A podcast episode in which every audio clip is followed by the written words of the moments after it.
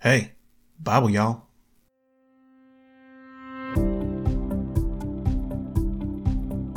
Hey, everybody. Welcome back to the Bible Y'all podcast for Thursday, February 22nd. Happy World Thinking Day.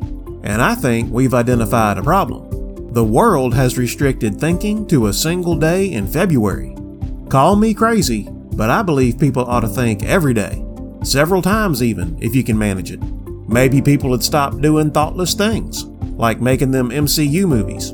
I bet our commutes would go a lot smoother too. The inventors of World Thinking Day recommend you celebrate by donating to the World Thinking Day Fund, which I'll bet. Seems kind of tautological to me though, like they invented World Thinking Day just to have something to donate to. And what do they need money for anyway? Besides going around telling people to think, what else is there to do? Maybe play that Aretha Franklin scene from the Blues Brothers, that'd be cool. But I have a question. What am I supposed to think about? Is there a list of approved topics? and what's the penalty for straying off of it? For example, what if I decide to think about, oh, let's say, that airplane company dude who went on TV and promised he was going to fill all the cockpits with diversity hires? While in the meantime, there's a whole string of news articles about planes catching fire and doors and wheels falling off and such. Or, here's something to think about. Did you ever notice how a lot of them beast system types will cry crocodile tears watching Schindler's List and then go to a Hamas rally the next day because they mad about how Israeli Muslims get treated. But then they got nary a peep to say about the downright horrifying stuff China's doing to the Uyghur Muslims they got enslaved over there. Or how about this? What if I thought about spreading the word that no, as a matter of fact, ye can't be as gods? Not even a little bit. There's only one God and you ain't him, contrary to popular belief. Y'all think any of that would get me in trouble? Our reading for today is Leviticus 13 1 through 59, Mark 6 1 through 29, Psalm 39 1 through 13, and Proverbs 10 10. So if y'all are ready, if it's a penny for your thoughts, how come I gotta put my two cents in? Somebody's getting rich somewhere. Darn Federal Reserve. But before we get to the reading, let's me and the squad do a review of yesterday's study. Okay, so yesterday, on the 21st, in the Old Testament, we read Leviticus 11:1 through 12:8. And now that we got the temple sanctified, such as it was, with the ceremony going all sideways because of Nadab and Abihu, now God gives some rules about what animals they can and can't eat. And remember, some of the names of these animals are just lost, and we don't know for sure what they are. Plus, this has been translated from Hebrew to Greek to ye olde King James formal English, so everything may not actually be what we're talking about. But the basic parameters of what they can eat is, whatsoever parteth the hoof and is cloven footed and cheweth the cud among the beasts, that ye shall eat. But, right off the bat, in verses 5 and 6, we have our first really disgusting controversy.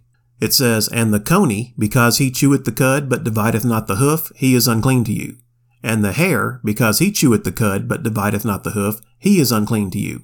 And first of all, conies and hares are the same thing. They're rabbits.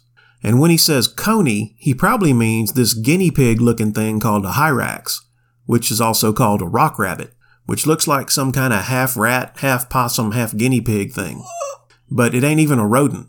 It's actually a pachyderm. It's the same family as elephants and rhinos, of all things. so again, translated animal names are sketchy. And, problem number two, rabbits don't chew cud. At least not the way we define it. Basically, certain animals called ruminants, like cows and goats and sheep and giraffes and yaks and alpacas, they have these special stomachs called rumen, the first of four stomachs actually, where they partially digest their food, then vomit it back up and chew it like bubblegum to break it down some more. It's what they call foregut fermentation. And if you think that sounds nasty, buckle up. Because rabbits don't do that. They aren't ruminants. They're lagomorphs, or hindgut fermenters. Their fermentation occurs in the cecum, which is a pouch at the beginning of the large intestine. They ain't even capable of regurgitating or vomiting. What they do do is chew their doo-doo. Rabbits produce two kinds of feces. The more common hard feces, as well as softer pellets called cecotropes. And cecotropes are small pellets of partially digested food that are passed through the animal but are then re-ingested. And rabbits don't actually chew these pellets, but they do soak them in their mouths for a long time before swallowing them, Whoa. sort of like the ruminants do. So scoffers like to point to this verse as an error in the Bible, because rabbits don't actually chew cud the way the scoffers like to define chew cud. But how the scoffers define it is irrelevant. How Moses and the Hebrews defined it is what counts. Redefining words is an old trick the beast system uses to get over on us. Like, for example, right now it's legal for a grown man to pretend he's a girl and get access to ladies' restrooms and locker rooms and athletic scholarships. So don't fall for it. In this particular case, the Hebrew phrase translated to English as chew the cud literally means something on the order of eats that which is brought forth again, which is exactly what ruminants and lagomorphs both do. So again, don't fall for it. There are no errors or contradictions in the Bible, just stuff we don't understand, and X's that mark spots where there's buried treasure. I didn't understand that cud thing until I learned it. And whatever questions you have right now were probably answered a thousand years ago. So don't get discouraged when some scoffer tries to make you look stupid with something you never heard before. Just look it up. Or better yet, say, huh, that's very interesting. What was the counter argument when you looked that up? Cause guaranteed he never did. The scoffer's goal is not to have a conversation or exchange ideas or understand each other. It's to make you look stupid. They're not asking you questions because they care what you think. Remember that when your Christian school makes you go out and do street ministry. Anyway, what were we talking about? Oh, yeah. Verse 12. Whatsoever hath fins and scales in the waters, in the seas, and in the rivers, them shall ye eat. And all that have not fins and scales, they shall be an abomination unto you. So catfish are out. Bummer. Mm-hmm. And eels and sea snakes. Shrimp and oysters and crawdads and pretty much everything we down here in Florida like to eat. and then he lists several birds, which probably aren't the birds that were meant by the original.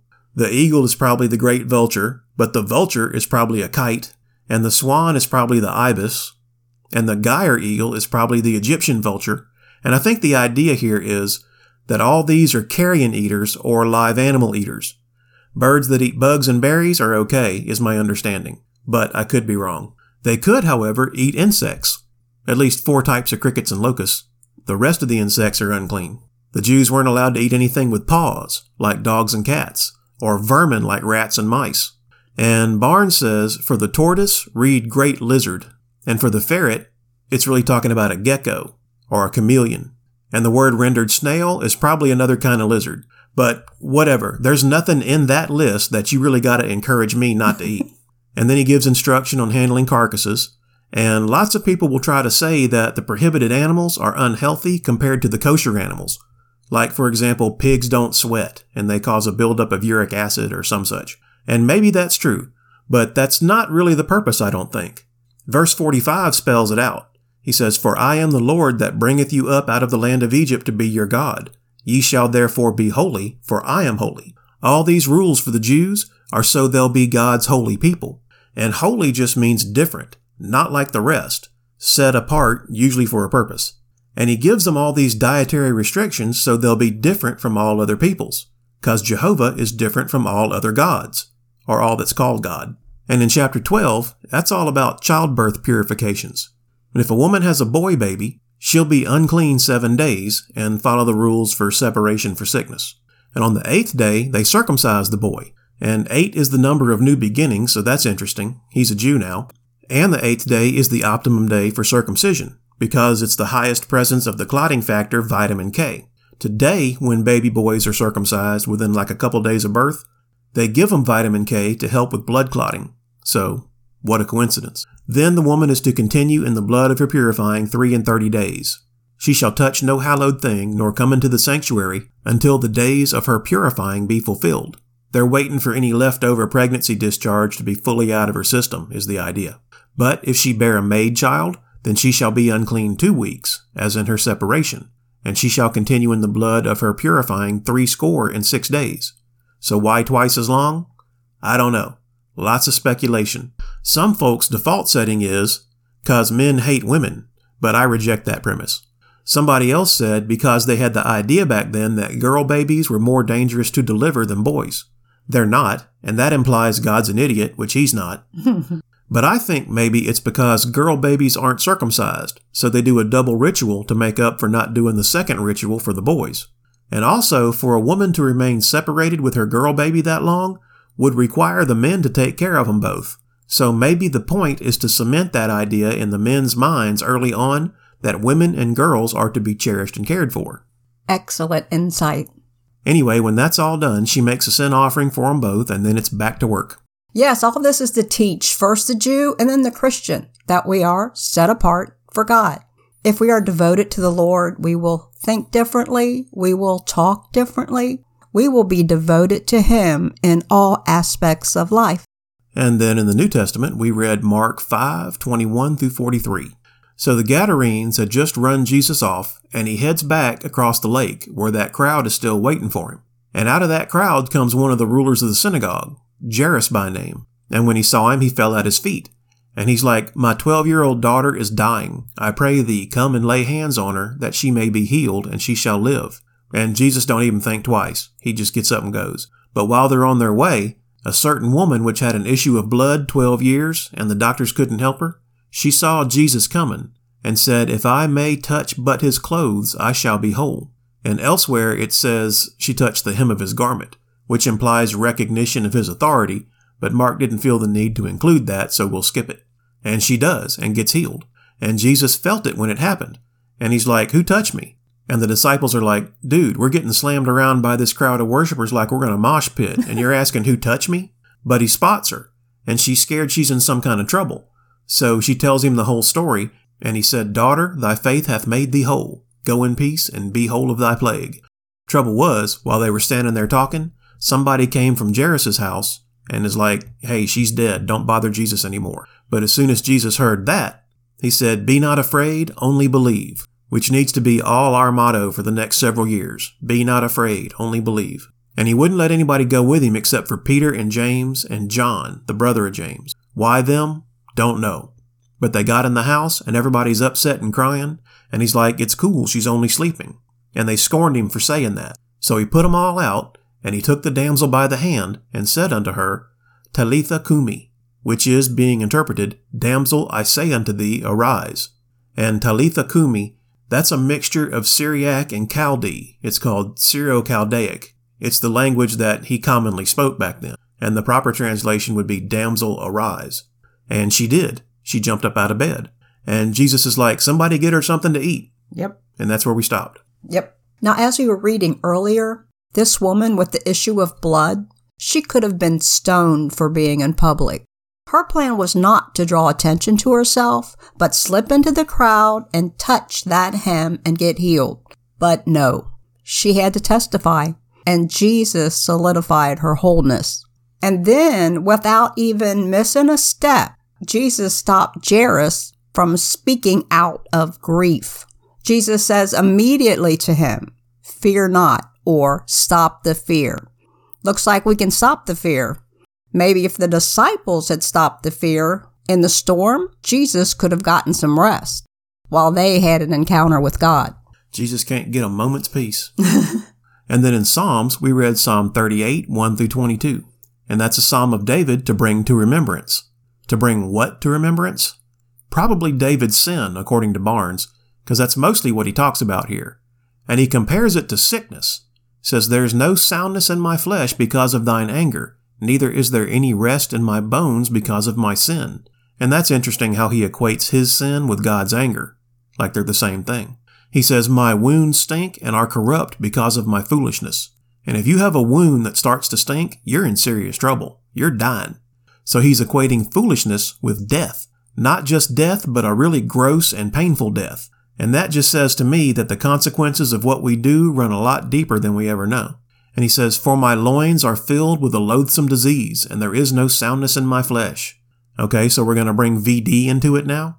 David is really trying to make a point about the nature of sin. He says, Lord, all my desire is before thee, and my groaning is not hid from thee. My heart panteth, my strength faileth me. As for the light of mine eyes, it is also gone from me. And that's a profound description of being separated from God. And the next part is prophetic of Christ being abandoned by his friends and his enemies setting traps for him, but in spite of it all, he remained silent and offered no defense. because his hope is in the Lord, not the people. And he closes by begging for deliverance from his enemies. Sin makes the whole body sick, and we still have enemies to contend with from without. And then in Proverbs, we read Proverbs 10, 8 and 9. Says, The wise in heart will receive commandments, but a prating fool shall fall. He that walketh uprightly walketh surely, but he that perverteth his ways shall be known. And both of these verses are saying something similar, but it's not obvious because of the translation. The idea is the foolishness of the fool will be exposed eventually, but you can count on the upright guy every time. Yeah, walk upright, walk with integrity, and we will receive God's spoken word in matters concerning our life. We can walk securely in His commandments. But that's the end of our review of yesterday's study. Thanks for your help, babe. Our reading in the Old Testament for February 22nd is Leviticus 13 1 through 59. And the Lord spake unto Moses and Aaron, saying, When a man shall have in the skin of his flesh a rising, a scab, or bright spot, and it be in the skin of his flesh like the plague of leprosy, then he shall be brought unto Aaron the priest, or unto one of his sons the priests. And the priest shall look on the plague in the skin of the flesh, and when the hair in the plague is turned white, and the plague in sight be deeper than the skin of his flesh, it is a plague of leprosy. And the priest shall look on him and pronounce him unclean. If the bright spot be white in the skin of his flesh, and in sight be not deeper than the skin, and the hair thereof be not turned white, then the priest shall shut up him that hath the plague seven days. And the priest shall look on him the seventh day, and behold, if the plague in his sight be at a stay, and the plague spread not in the skin, then the priest shall shut him up seven days more. And the priest shall look on him again the seventh day, and behold, if the plague be somewhat dark, and the plague spread not in the skin, the priest shall pronounce him clean. It is but a scab, and he shall wash his clothes and be clean. But if the scab spread much abroad in the skin, after that he hath been seen of the priest for his cleansing, he shall be seen of the priest again. And if the priest see that, behold, the scab spreadeth in the skin, then the priest shall pronounce him unclean. It is a leprosy. When the plague of leprosy is in a man, then he shall be brought unto the priest. And the priest shall see him, and behold, if the rising be white in the skin, and it have turned the hair white, and there be quick raw flesh in the rising, it is an old leprosy in the skin of his flesh, and the priest shall pronounce him unclean and shall not shut him up, for he is unclean. And if a leprosy break out abroad in the skin, and the leprosy cover all the skin of him that hath the plague from his head even to his foot, wheresoever the priest looketh, the priest shall consider, and behold, if the leprosy have covered all his flesh, he shall pronounce him clean that hath the plague. It is all turned white, he is clean. But when raw flesh appeareth in him, he shall be unclean. And the priest shall see the raw flesh, and pronounce him to be unclean. For the raw flesh is unclean, it is a leprosy. Or if the raw flesh turn again and be changed unto white, he shall come unto the priest. And the priest shall see him, and behold, if the plague be turned into white, then the priest shall pronounce him clean that hath the plague. He is clean. The flesh also, in which even in the skin thereof was a boil, and is healed, and in the place of the boil there be a white rising, or a bright spot, white and somewhat reddish, and it be shewed to the priest.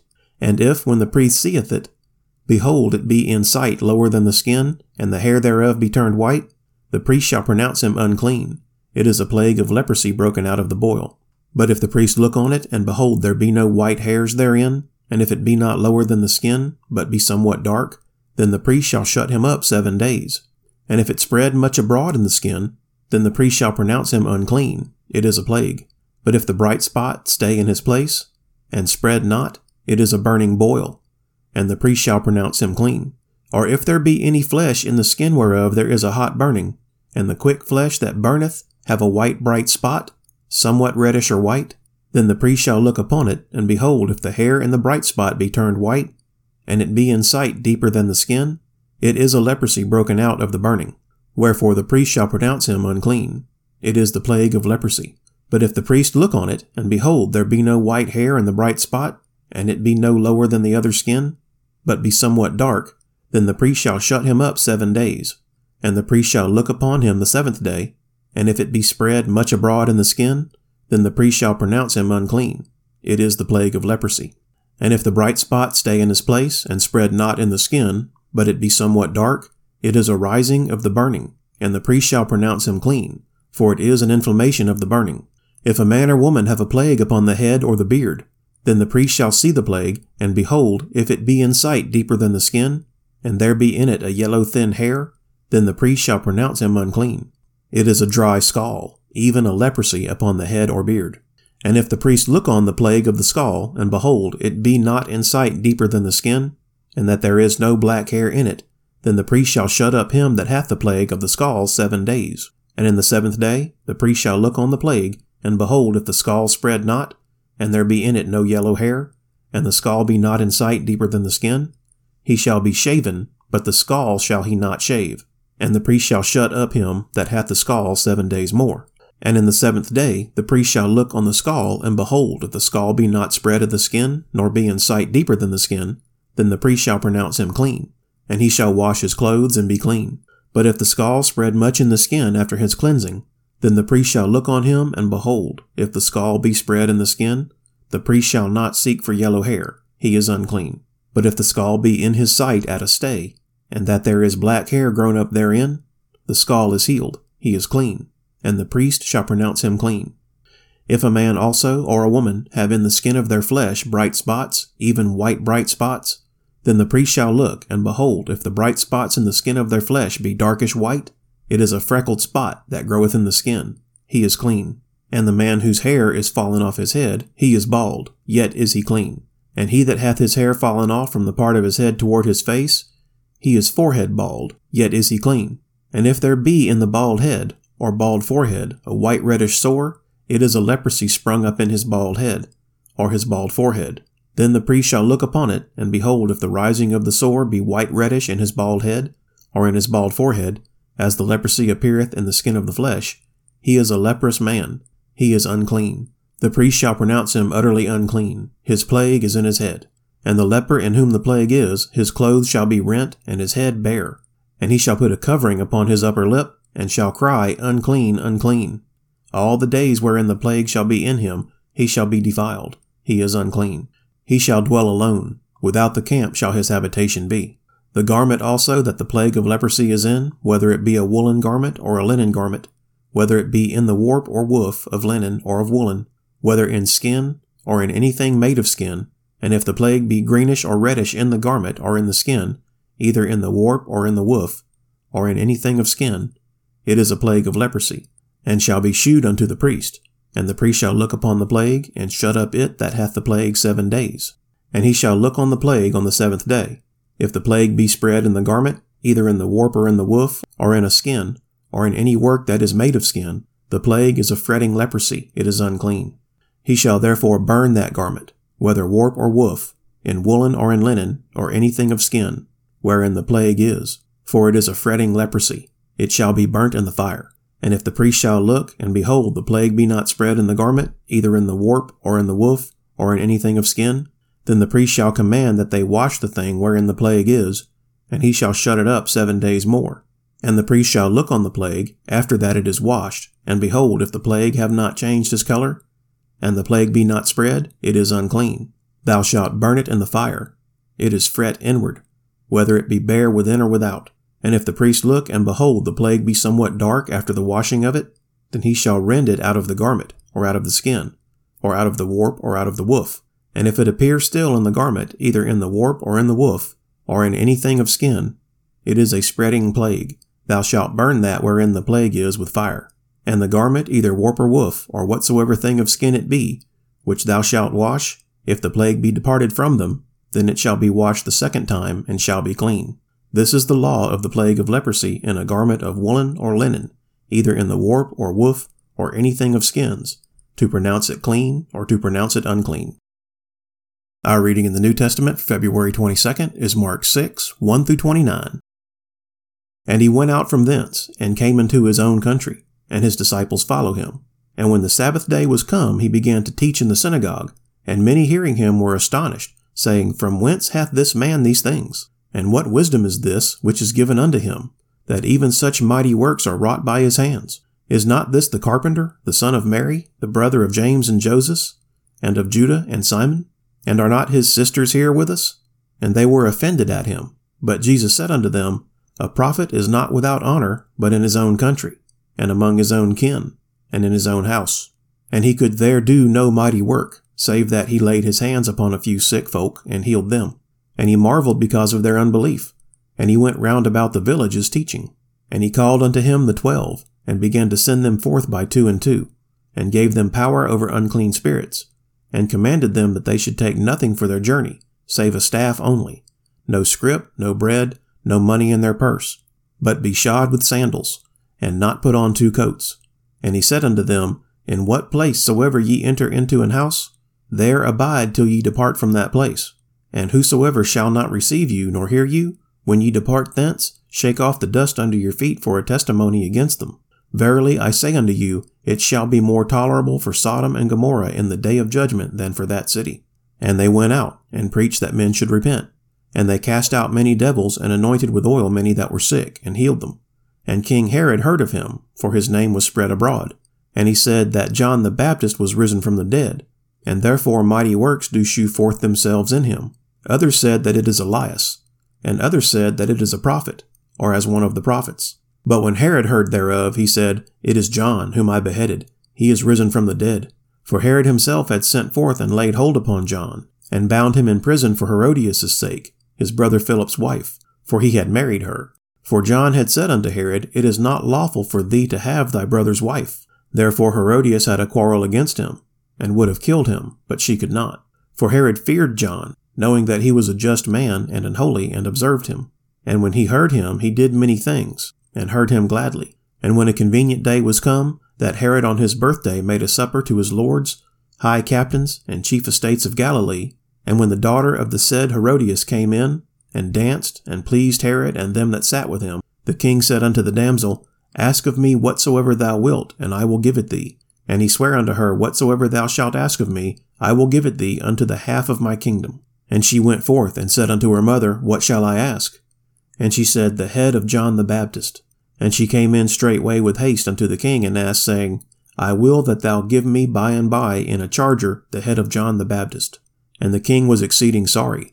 Yet for his oath's sake, and for their sakes which sat with him, he would not reject her. And immediately the king sent an executioner, and commanded his head to be brought. And he went and beheaded him in the prison, and brought his head in a charger, and gave it to the damsel. And the damsel gave it to her mother. And when his disciples heard of it, they came and took up his corpse and laid it in a tomb. And our reading in Psalms for February 22nd is Psalm 39, 1 through 13.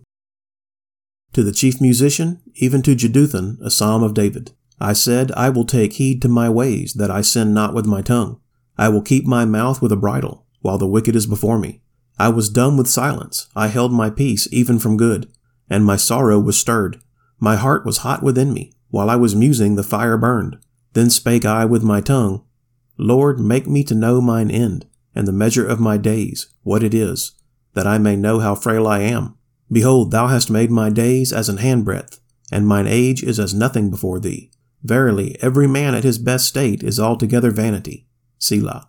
Surely every man walketh in a vain shew. Surely they are disquieted in vain. He heapeth up riches, and knoweth not who shall gather them. And now, Lord, what wait I for? My hope is in thee. Deliver me from all my transgressions. Make me not the reproach of the foolish. I was dumb, I opened not my mouth, because thou didst it. Remove thy stroke away from me. I am consumed by the blow of thine hand. When thou with rebukes dost correct man for iniquity, thou makest his beauty to consume away like a moth. Surely every man is vanity. Selah. Hear my prayer, O Lord, and give ear unto my cry. Hold not thy peace at my tears. For I am a stranger with thee, and a sojourner as all my fathers were. O spare me that I may recover strength before I go hence and be no more. And our reading in Proverbs for February 22nd is Proverbs 10:10. He that winketh with the eye causeth sorrow, but a prating fool shall fall. And that's the end of that for the 22nd. Okay, y'all, let's do our 30 second meditation. Today's prayer is on James 1, 2, and 3 which says, My brethren, count it all joy when ye fall into diverse temptations, knowing this, that the trying of your faith worketh patience.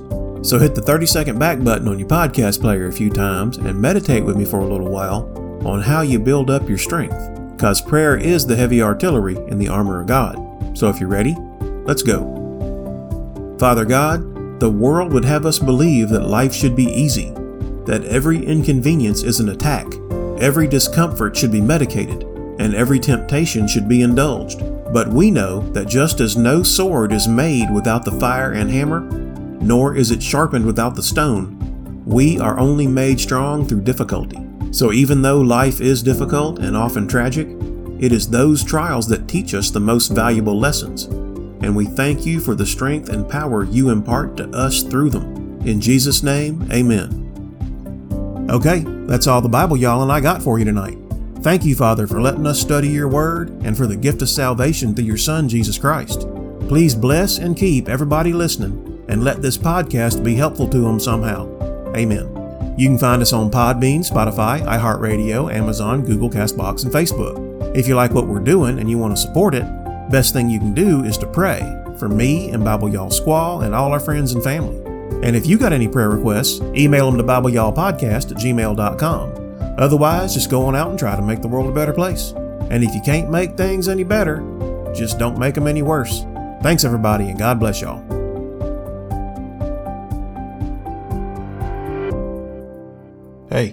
Bible, y'all.